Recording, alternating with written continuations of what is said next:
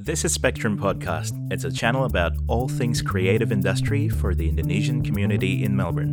I'm Alvin Hermanto, and here's what we have for you today. I have my friend Mario Juhadi here in this episode today. We talk about getting our foot into the door in the industry now. He works in an advertising firm called Big Red agency. He's a digital creative, and if you wonder what that means and what his day is like in the agency, listen to this one. There's a lot of wisdom in this. Mario, thanks so much, man, for coming in. That's all right. We were just talking about Swinburne because we were both from Swinburne, except you did multimedia design, right? Yeah. And we have a few mutual friends as well. Have you been up to Paren recently? Yeah, quite frequently actually, because my old office used to be on St Kilda Road, and normally it's quite a tradition on Friday that we always go out for lunch at the pubs, and along the Chapel Street or along Paren area is one of the favorites as well. Lucky Coq. Lucky Coq still a favorite. Yeah, $4 for pizzas. A lot of people's working in advertising agencies. Yeah.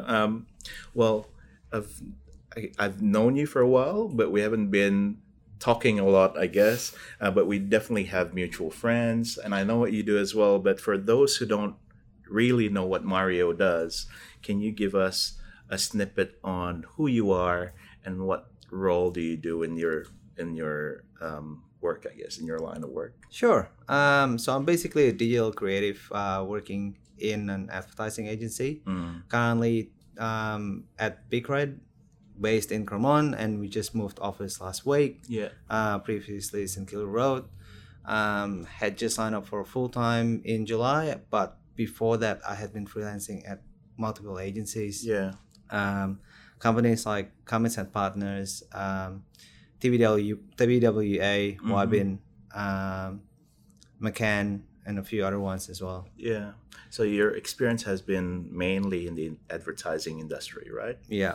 How do you differentiate a digital creative in advertising versus, I guess a digital designer in general or UI UX designer? What's different about that? I suppose the difference is you got to consider a lot of different elements in the campaigns. We tend to deal with a lot of above-the-line campaigns, and then you have to put that into consideration in terms of the assets to use and then how you roll it out to digital. So you go from TV production, which is normally from the same agency or could be from a different agency, and then you have to deal with different kind of agency that works for the same client, and then depending on which piece of the pie that you have of the client, then you do what's best for digital, for example.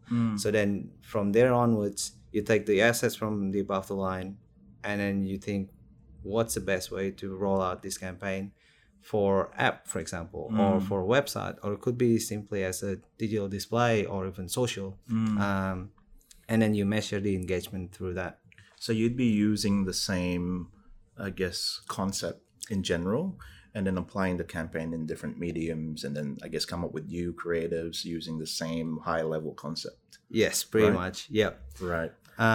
It's normally different from campaign to campaign what the measure of success is. Yeah. Because sometimes the measure of success isn't necessarily the digital, such as like click-through through banners, for example. It could be like we just want to get... We have Jeep, for example. As a client, and then the main idea is we want to sell more cars this year. Yeah. So then, okay, digitally we want to have digital display, and then so click through. The more click throughs, the better, because people would then inquire more. But then the end result would still be people coming to the dealerships, and then buy a car. So click through isn't really the overall success, but it's a means to get the bigger fish. I guess a lot of engagement type of stuff. Yep, engagement is good. Yeah. Engagement and also awareness. Some campaign is just made to make people aware of the brand itself. Jeeps out there, don't hold back. Nike, just do it.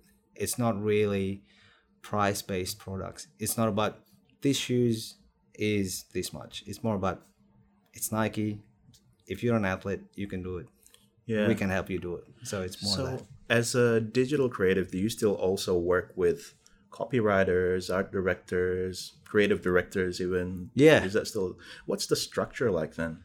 The structure in the digital agency is still, you've got the designers. This is at a very top line. You would have the designers, and then you would have developers, and then you would have a producer who manages the time for each. Yep. Or you can call it a project manager. Yep. And then you have the account service who basically deals with the internal and also external to the client. Yep.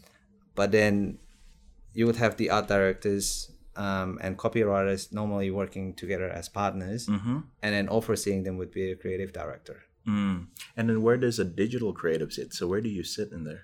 So it depends on the company structure. Yeah. It's different from agency to another agency. Yeah. What I had at Commons and Partners was we would have the creative director that oversees all the creatives, and then you would have kind of like the creative department and also a digital department. And then the top of that department would be the art directors and copywriters. Right. And then here you would have the digital creative. And so digital creative sits under digital? Yeah. But then you help translate, I guess, those concepts, those creative concepts into digital applications. Yes. Right. The reason why the digital creative is there is kind of like a liaison between the creatives who don't normally think about the digital. They're more idea-based. Yeah, they're more idea-based, right? Yeah. And then the designers who normally make things look good. This is great. This is what the best practice is. But then they're probably more into the visual kind of thinking rather than the idea. So then that's where the digital creative sits. You combine, you have the basic knowledge, you have the knowledge of doing the digital design, but then you also have to be able to think how that idea translate into the nice website, but not just visually. You have to translate the same message. Right. So is then that a setup that is more, I guess, is it the setup that you usually find in an advertising type of environment rather? That would be for maybe a one-stop shop kind of agency. Yeah. In the case of my current company, Big Red, for example, with Optus, we have the digital piece, but we don't have the above the line piece. So for all the campaigns that they do, shoots with Usain Bolt and all that, we have another agency.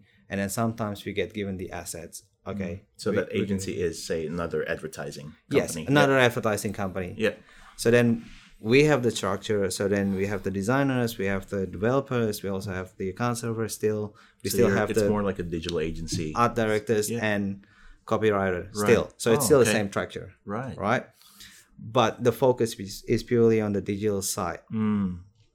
I get it. So I guess another company that I can think of is maybe someone like AJF Partnership. They do a lot of like digital type of rollouts as well, but it's very advertising type of focus. Yeah. The reason why I'm asking is because I don't have that experience myself. I'm always on the product design side, so UI, UX, that sort of things. And I'm always questioning, what does a digital creative actually do?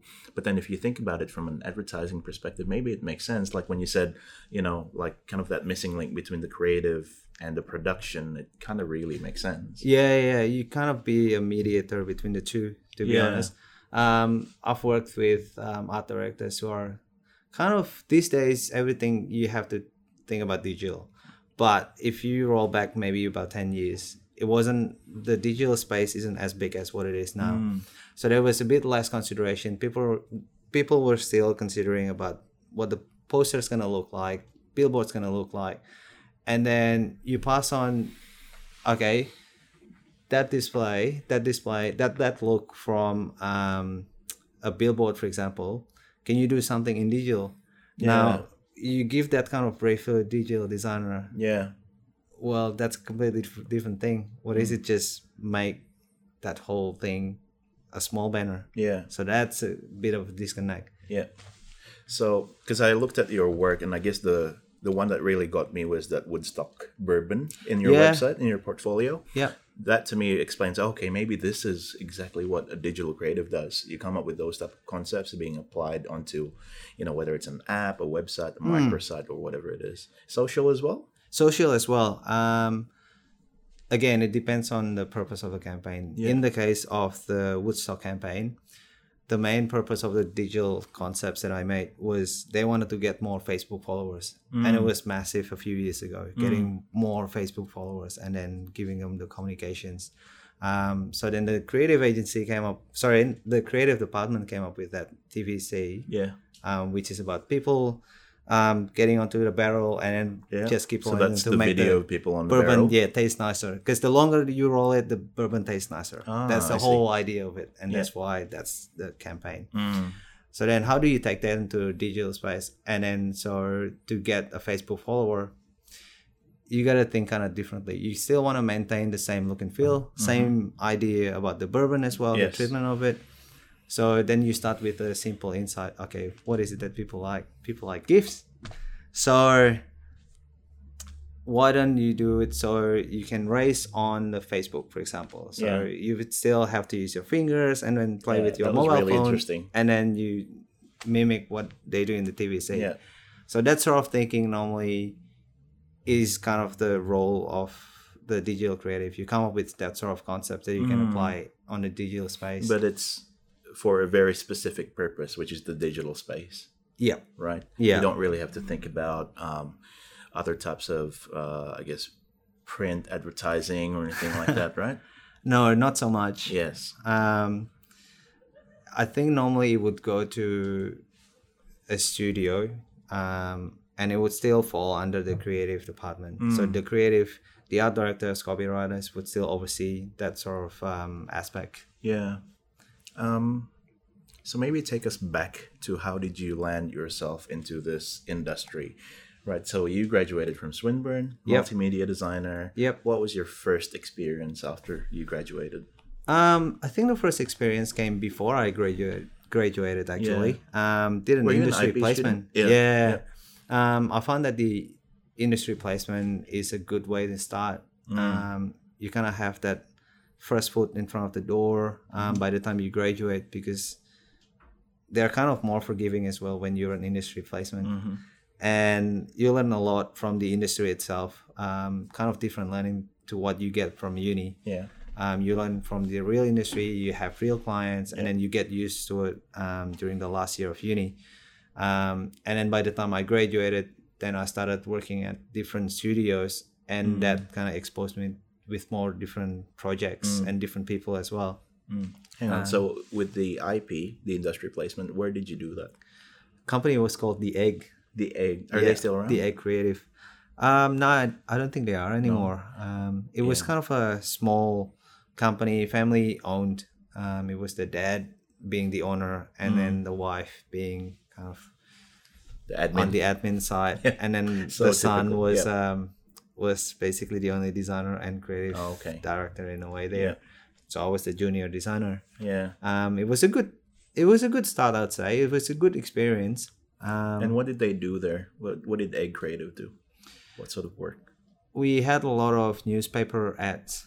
One of our clients. So it's not so much related with what you're doing right now.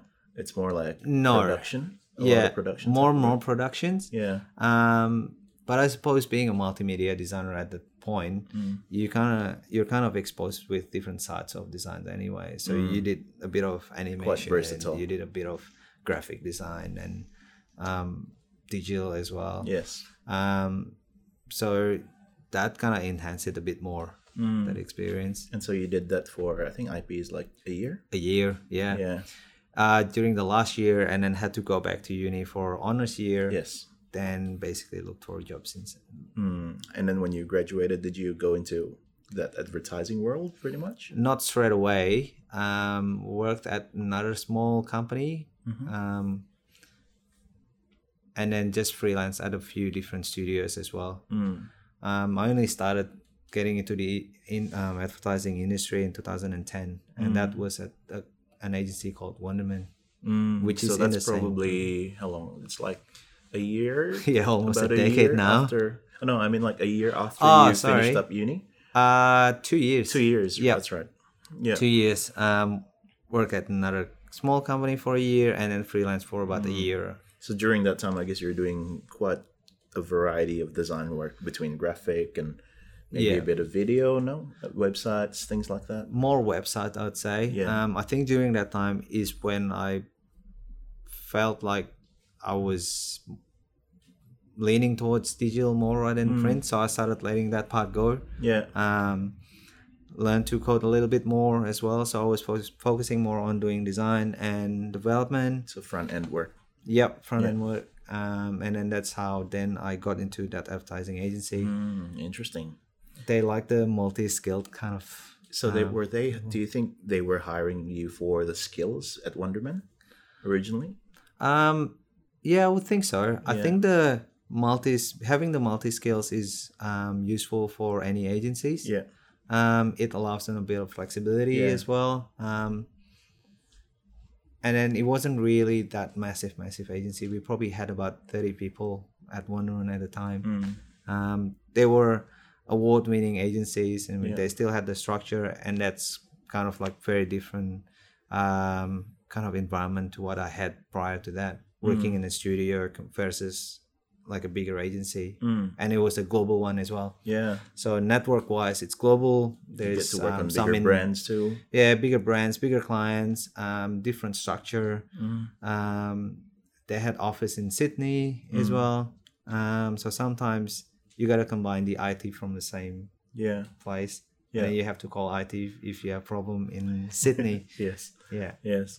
And what was your memory of your first experience in Wunderman? Were you more expected to work on execution type of work, less kind of like concept development and stuff like that?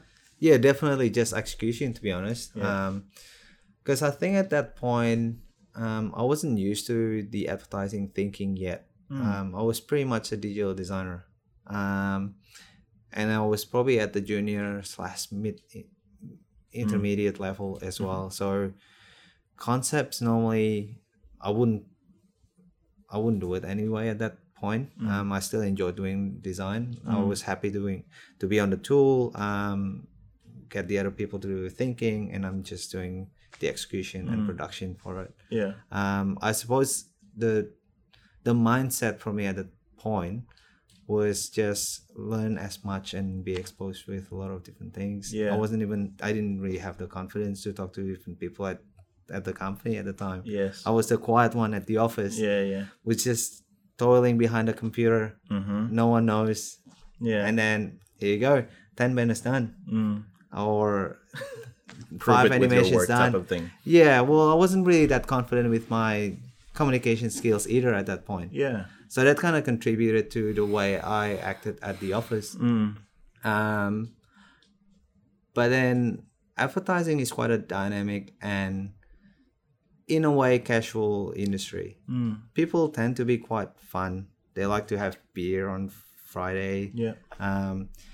There was one kind of incident where it was the first day of me working at Wunderman, and it was on a Friday, and then one of the senior copywriters offered me a beer. This is at like 1 o'clock or 2 o'clock.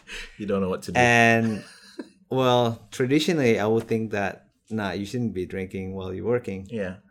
Wasn't used to the culture yet, so I refused. I said thanks. I thought it was like a trick or something. And then the next thing he said, that's quite new to you, having worked as a freelancer or the other studios previously. Yeah, it's very different. I think maybe because I thought of the company being a global agency and it was big and everything is kind of proper. A bit more serious. And then, it's kind of serious and you don't have that sense yet. And then the next thing he said was, "You're not going to survive in the industry." And that was quite discouraging for a first day. Yeah. But then, it wasn't a trick. Everyone just did it anyway. Yeah. So I started accepting the beers on Friday. Started to become more social. Started drinking. It's a big culture in the industry. Right. So after the Wunderman gig, is that where you jumped into more of a digital creative type of role, more like coming up with new concepts and stuff like that? Or what's the next big thing for you after that? So towards the end of my time at Wunderman, so basically I loved my time there. How long doing were you there design for?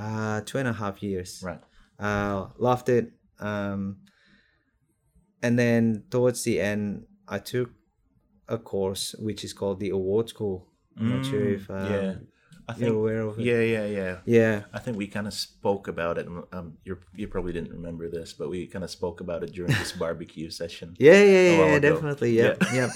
So Award School, yes. So Award School is a course for anyone, really. Yes. You can be an account service, you can be a designer, you can be a developer, yep. But anyone who wants to get into the creative space, mm-hmm. That's a great course to do. Mm. Isn't it very advertising focused? It is very advertising focused, but that's the whole idea of it, that you come up with different concepts, and you are given different briefs every week. You get your tutors, you get your mentors as well, mm-hmm. And then I think it's like a 12-week course, if I remember correctly. Intensive. So it's, pretty intensive. So twice a week after work, so everyone basically who have a job can do it. Yeah. You are put into different groups. So you basically apply for the course. Mm. There are probably, I don't know, about 250 applicants every year, and then 50 get accepted. Mm. And then out of those 50, they're divided into maybe about 5 or 6 groups. Yeah. And then you are then allocated into an agency, and then the creatives from the agency would so then they have be your agency tutors. Partners as well. Yeah. Gotcha. So art directors or copywriters from that agency would then spend their own time to give you the brief, and then you can discuss with them about ideas, and then you're there for 6 weeks before then you go to another agency for another 6 weeks. So you're exposed to 2 then. Yeah. So that's great for social networking, and then also being exposed with people who are more experienced in the industry as well. So you learn off people. Yeah. And also from your colleagues as well, because you get the same brief. Yeah. And everyone just responds differently. Everyone comes up with different concepts. Yeah. And was that during your time working still at Wunderman, or is it after? No, it was during my Wunderman time. So you were working, and then you were doing that right afterward. As well. Yeah, right. Pretty much didn't have a weekend. Yeah, no. So I'd imagine you'll have assignments and stuff like that as well. Yeah. So they give you a brief.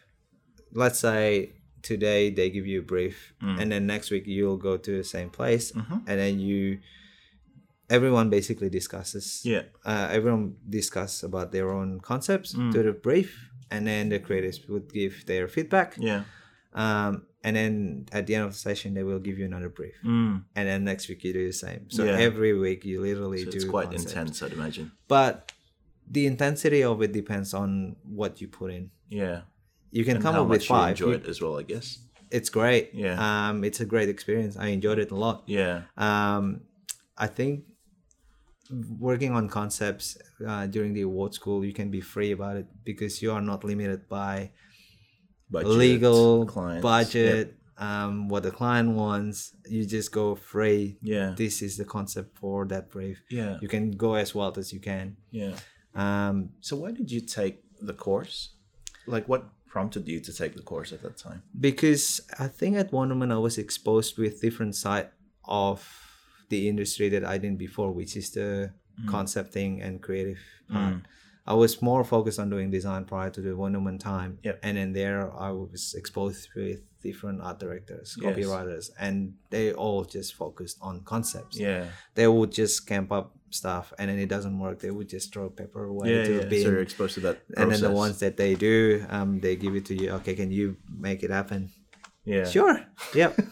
So it comes out with, I guess they come up with sketches, concept sketches and stuff. Yeah. Just pen and paper all the time, every day. And then you felt like that's something that you would like to try? It's pretty interesting. I would like to try anyway. Yeah. If it wasn't for me, it wasn't. But at least you've given it a try to know. Yeah. So you took, that course in Award School. Yep. And then what happened after that? So after that, not long after that, actually during the Award School, another agency contacted me if I would be interested to work there. Mm.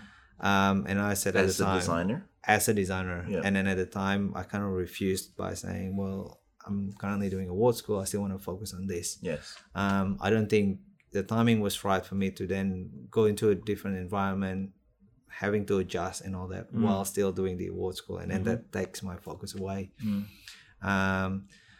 So they understood it.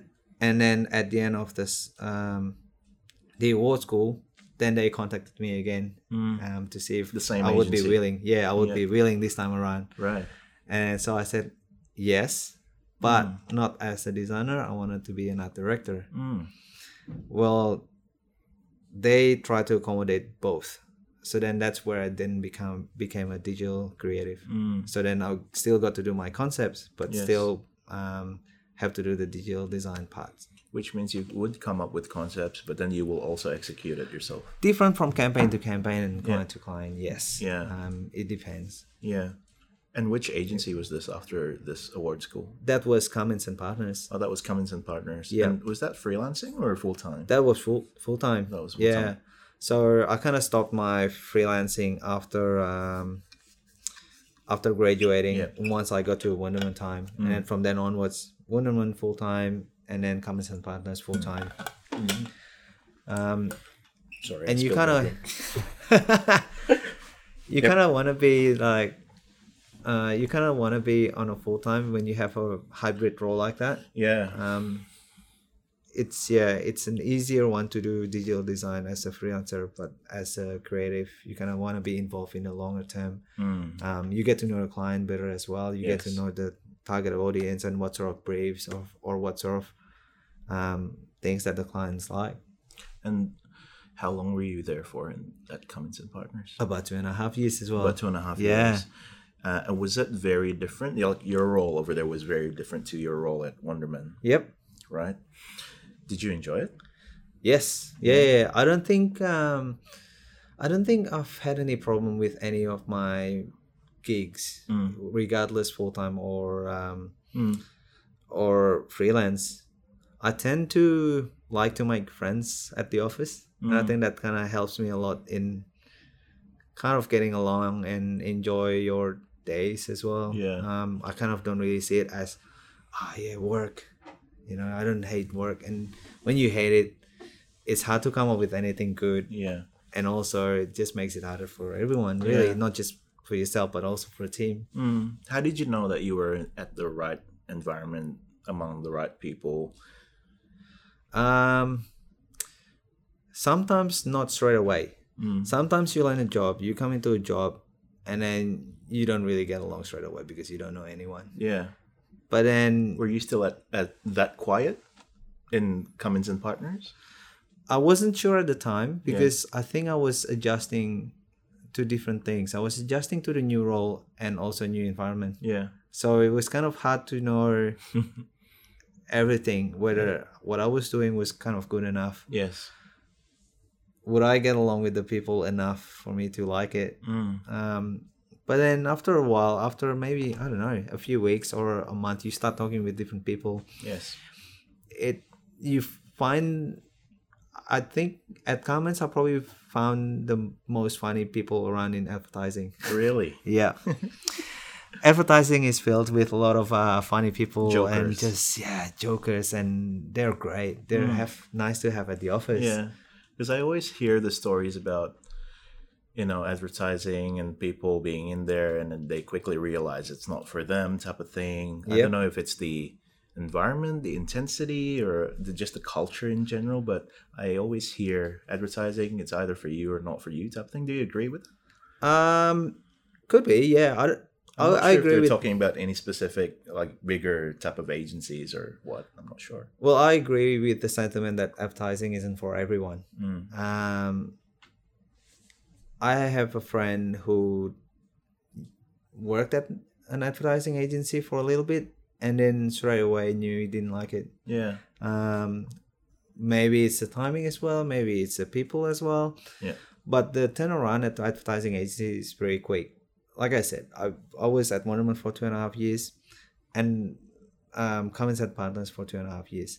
And by then I had become one of the more senior people, like the longest serving in the company. People come and go. Yeah. One year in, 2 years in, people come, people go. Why do you think is that? There are a couple of different factors. Sometimes clients as well. And when you lose a client, the whole team basically isn't really needed. It's not really retainable by the company, which is very understandable. And that's why a lot of companies would have to do pitches quite regularly as well. And it depends on the size of the contract, how long the contract is. Sometimes it's a 3-year contract, 5 years contract with a client. So during that time, that's good. But once you lose one, then it's basically the whole account service for that account, or a few designers and developers as well, maybe. What about working in the culture itself? What do you think people usually find challenging in it? Is it the long hours, or just the characters of the individuals in advertising industry? The characters, and maybe the nature of advertising as well. I think the sense of the agency not being the top of the food chain can be a bit challenging to some people. Because at the end of the day, you work for a client. And then the client would want to please their customers. So you have to think through different steps. You want to get the best for your client, and then if the client gets that, then the client would be happy with yourself as well, right? So there is pressure that comes with that as well. And the pressure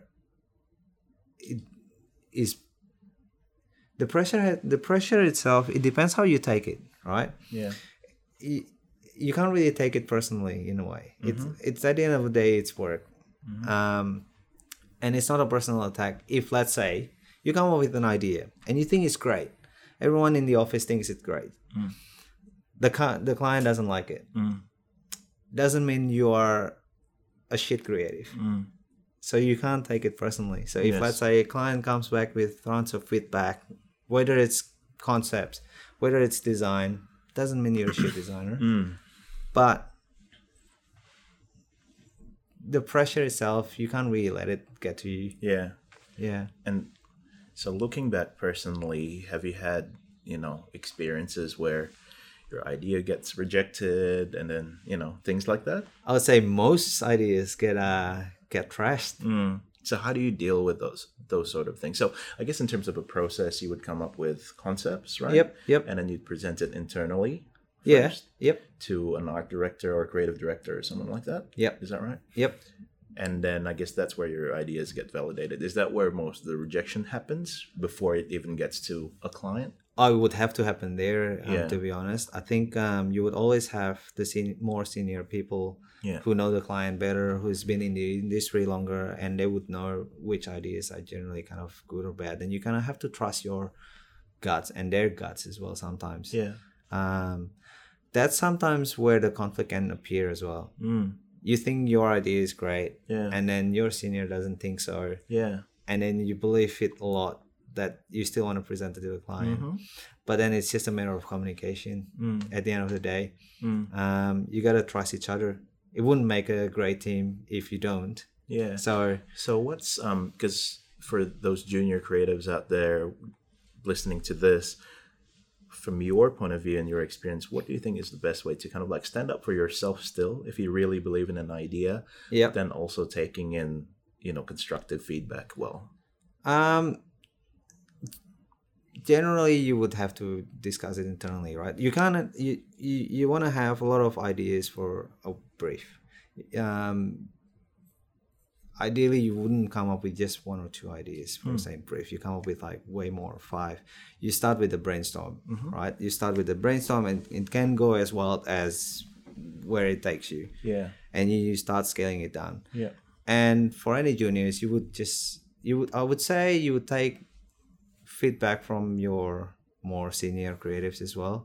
They've been in the industry long. Try to listen. And what we did at Commons as well, sometimes they mix the creative between the senior and the junior. So then the partners aren't exactly of the same level for a brief. Yeah. They mix it with, let's say, a senior art director and a junior copywriter, and then they work together. I think that's the best way. If you can somehow partner up with them, that would be the best idea, I reckon. Because it exposes you with the knowledge that they have. You can still brainstorm with them. So you're as active as you are passive in a way. Yeah. Have you ever got into a huge argument with people? Or internal, even like team members and stuff like that? Arguments, yeah. But I wouldn't say nothing that's not constructive. Okay. So it has to be constructive. One. Yeah, it's always you try to make it healthy. It's you tend to focus on the intention of it, right? You don't take it as a personal attack. Gotcha. You take the point from the other person's view, and then you try to give your view, and then you try to get the middle point of that. And normally, it's actually the best outcome. Yeah. Sometimes the ideas need to be challenged to actually be perfected. Yes. And in terms of a process, the other thing that I guess a lot of creative people face in terms of challenges dealing with time, especially when there's a budget involved or there's, timelines and stuff like that, things that are boring, but it's part of the project, right? Yeah. Especially if it's a commercial type of project. So in your experience coming up with concepts, do you normally, or do you get allocated a certain time? Like you have to come up with something or at least a few things within a short period of time? Is that how it works? Ideally, in ideal world, yes. Yeah.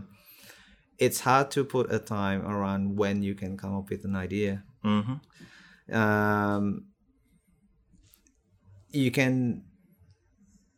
can take measure based on previous campaigns, like how long it takes normally or generally, or a few campaigns to come up with, let's say, a social idea. Okay, that normally takes a full day. All right, then maybe let's do a full day.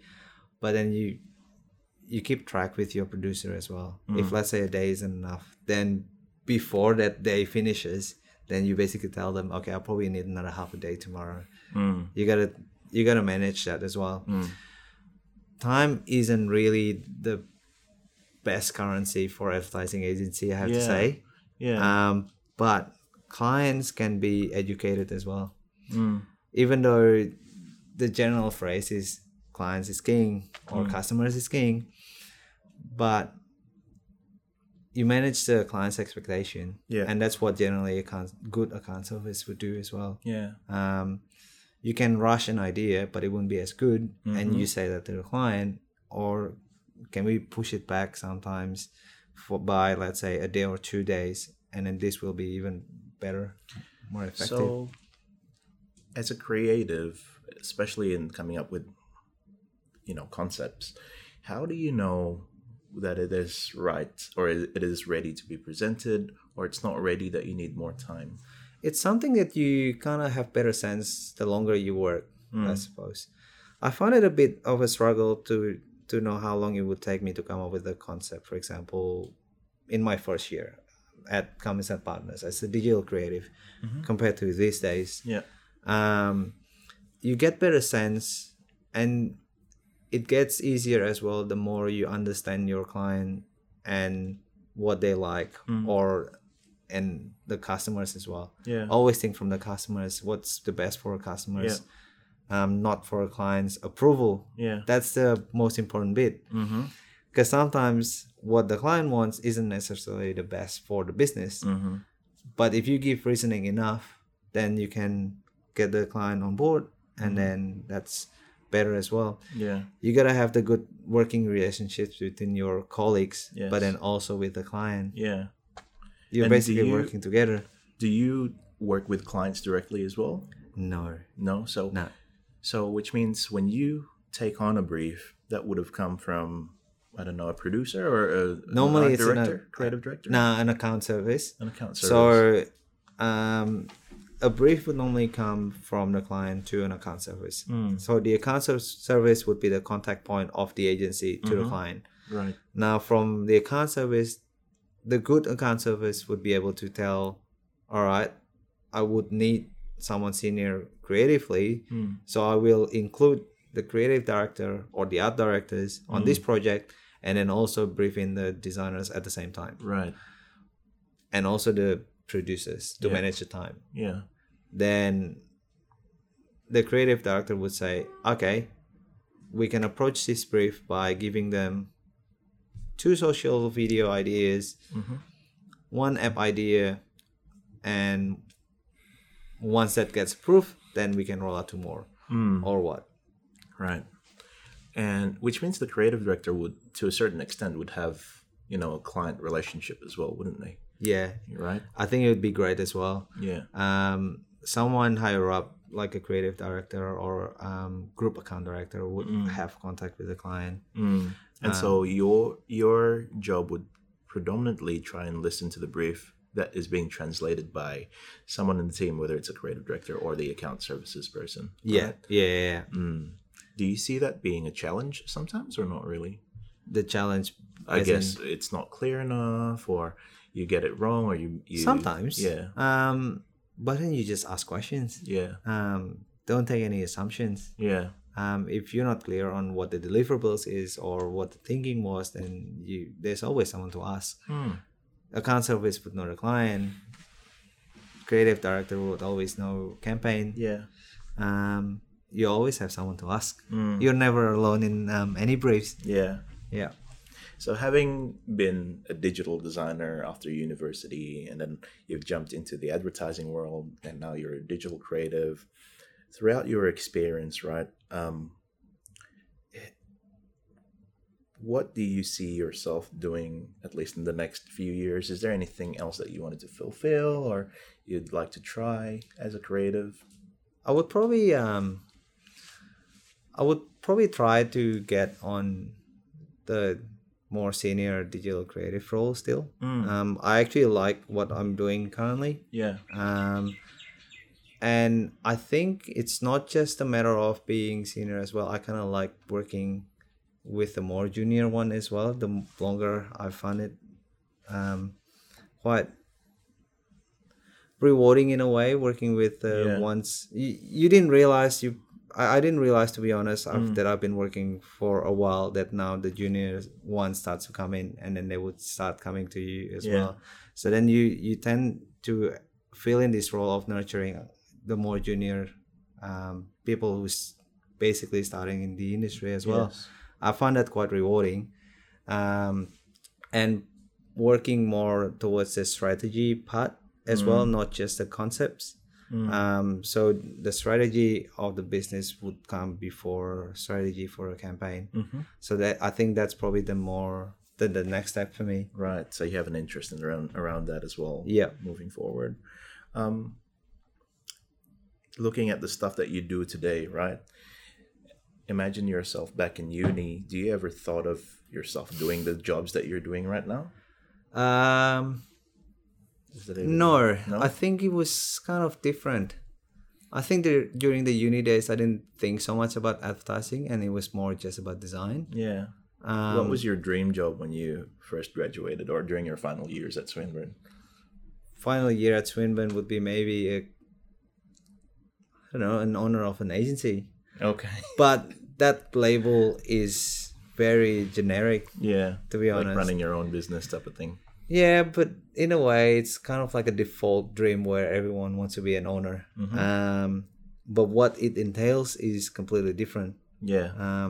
Being an owner isn't that simple. You got to know your stuff as well. You got to be good at your what you do as well. Yeah. And it was just quite generic. I think at the time, it wasn't really so much about what the dream job would be. I think finishing uni was more just, okay, how would I deal in the industry first? I would tend to take it one step at a time. Yeah, yeah. Take it as you go, and then learn from it, and then I guess find yourself. Yeah, exactly. Throughout that journey. Yeah. And then it kind of leads you to where you are today, right? Yep. Have you always liked creativity or design when you were a kid? In a way, yes. Yeah. I used to make comic books and draw comic books myself, and then made up stories from there. Always liked to draw. Always liked watching cartoons, animes, and all that stuff kind of triggered me, I suppose. Always had interest in doing animation. I was always more interested in things that you can watch or see afterwards, the tangible results. So I was less about becoming an accountant and seeing numbers or making papers or survey or proposals or whatever, and it's just basically words. I like seeing a TV ad, I like seeing animation, I like seeing 3D. So getting the job in the advertising is part of it as well. And why multimedia design back then? Why not industrial design or graphic design or other types of design? Multimedia, I felt at the time, would expose me with different stuff. It allowed me to kind of experiment a little bit where I was going to go next. And I think it did exactly that. Whereas graphic design or an animator felt like a single purpose. Too specific for me at the time. At the time, I liked doing 3D. I thought it'd be cool to work. I was going to ask, you know, like during our time at least, like the whole 3D thing is pretty big. But I found like there are some multimedia designers who are leaning towards, you know, the video stuff more than 3D or even animation or even web. Were you more on the 3D side, the 3D camp back then? I think so. I think I was in that bandwagon for a while. I thought eventually working for Pixar would be great.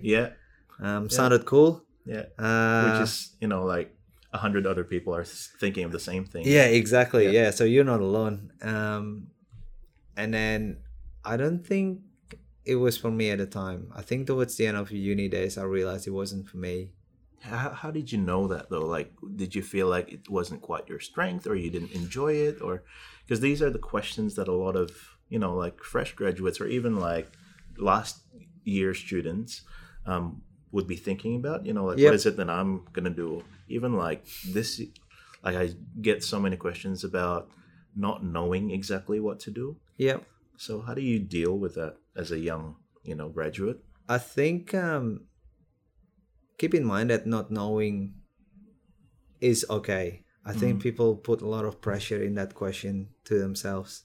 Where I always have to know everything. I always have to know what I want to do next or what my next step is. Yeah, it's great if you do. I'm not saying that's a bad thing.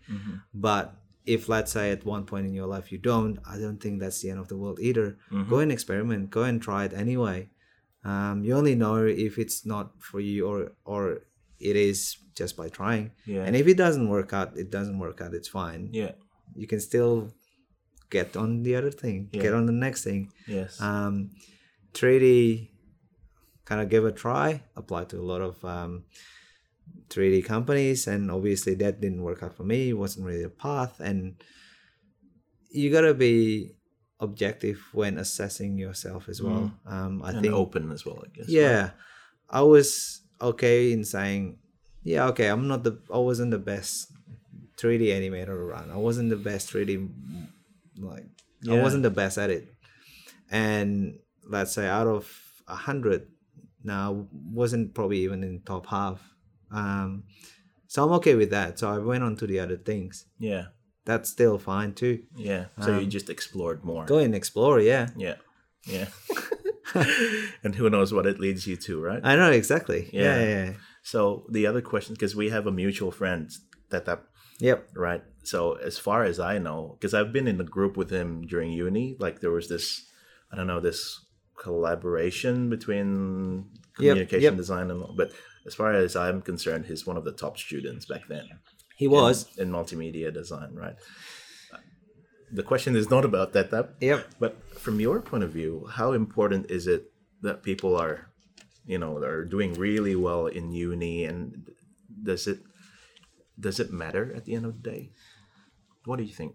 And you're really good friends with him as well. And I have remember Richard? There's another guy called Richard McBride. I remember him. He was really good too. He was really good too, yeah. And I happened to come across him as well, and I don't know, like sometimes I wonder today, like, does it even matter, you know? It depends how you say it. I don't think it's the indicator of what your career is going to be. Yeah. I think everyone has their own different paths. Like, yeah. I probably wasn't the top student at the time. Yeah. But if I look back at my career, I'm happy with what I've done, what I'm doing now. 100%. So, yeah, it kind of matters, I suppose, in a way. You take as much from uni as you can, and then you take it to your career. Mm-hmm. But it's not the only contributing factor to what it's going to be. You keep learning after uni. Yeah. You keep learning from the industry. You keep learning from other people you work with, or even outside work. Yes. You take inspiration by going to museums or any exhibitions. Mm-hmm. So you just keep learning anyway. So it's not that during uni you did well, that means you learn well. Mm-hmm. Yep. But where does that learning take you? Yes. That's the most important bit. Mm. True. So for those people who wanted to get their foot into the industry, right? Whether it's a design studio or advertising firms or whatever it is, what do you think is the one most important thing that they need to have?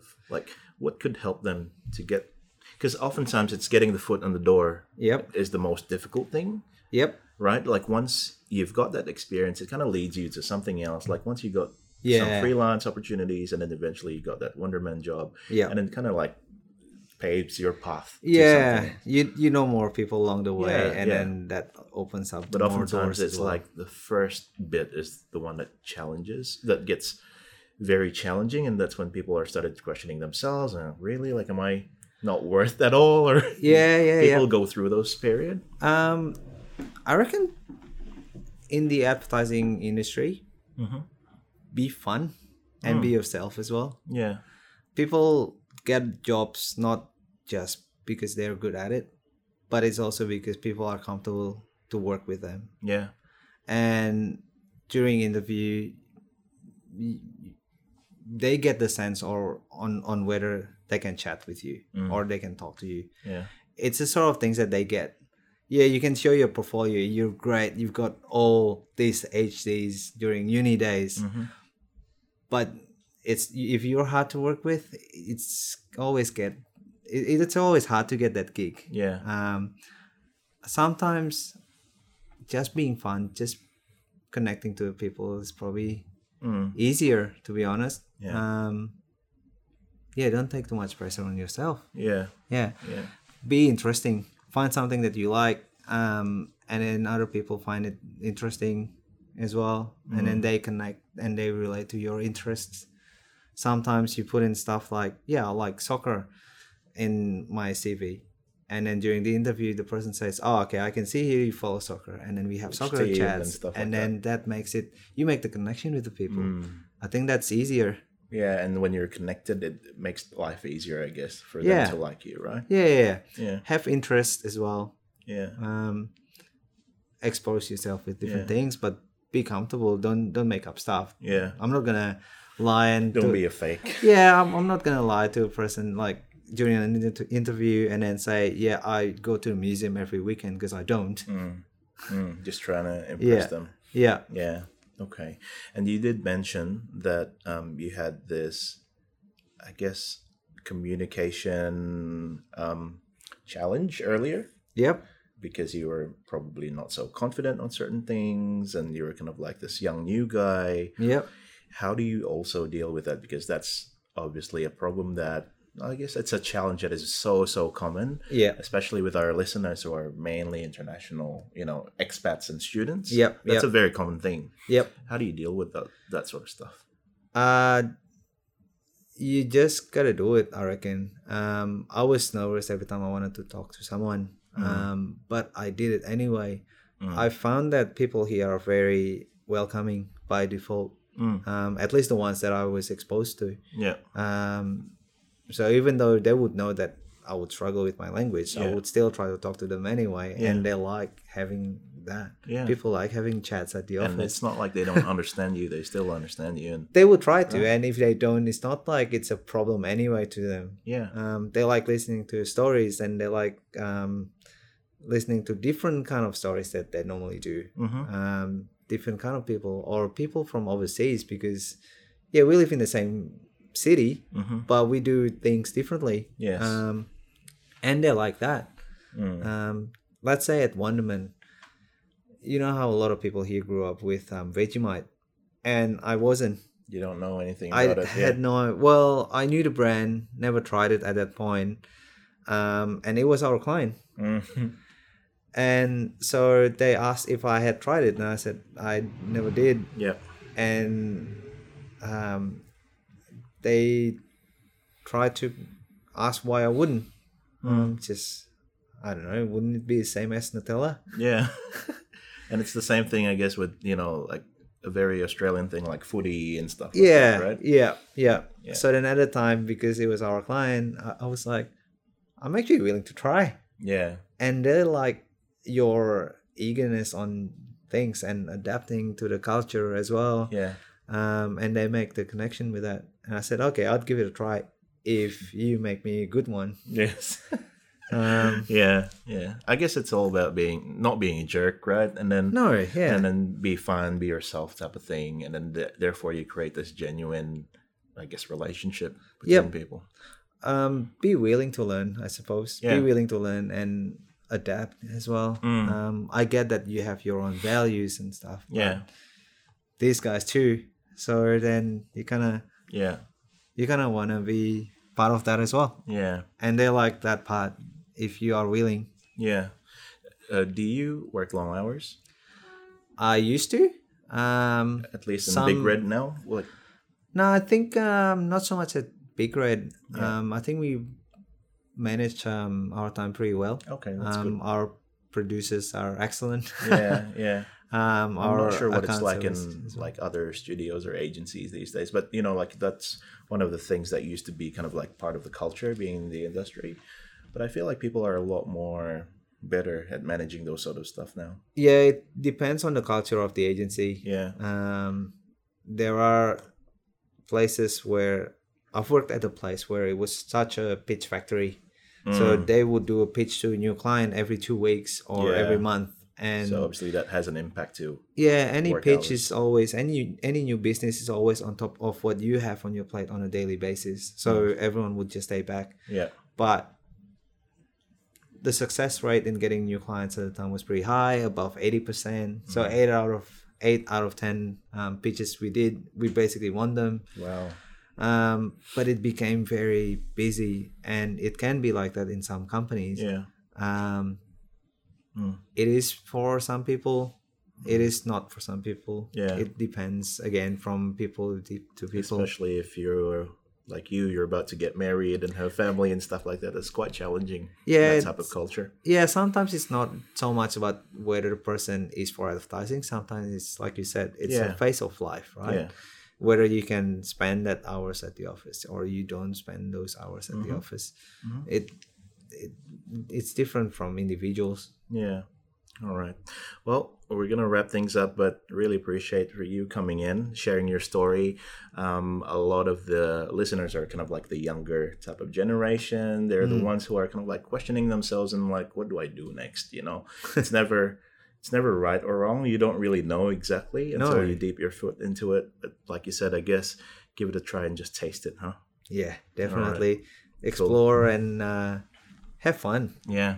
Awesome. It's quite a fun industry. If you know how to navigate around it, I guess. It's not really a 9-to-5 job. To some other jobs that you could work in a bank, but you find the most funny people in the industry. Environment is fun. Just enjoy. Yeah. Awesome, man. Good luck with your wedding. Thank you. Thanks, Mar. Thanks. We hope you have enjoyed this episode. If you would like to listen to more stories and conversations like this, visit our website, spectrumpodcast.com. Make sure you also subscribe to us in Apple Podcasts, SoundCloud, and YouTube. And follow our Instagram at Spectrum Podcast for all the latest updates. That's Spectrum with a K, by the way.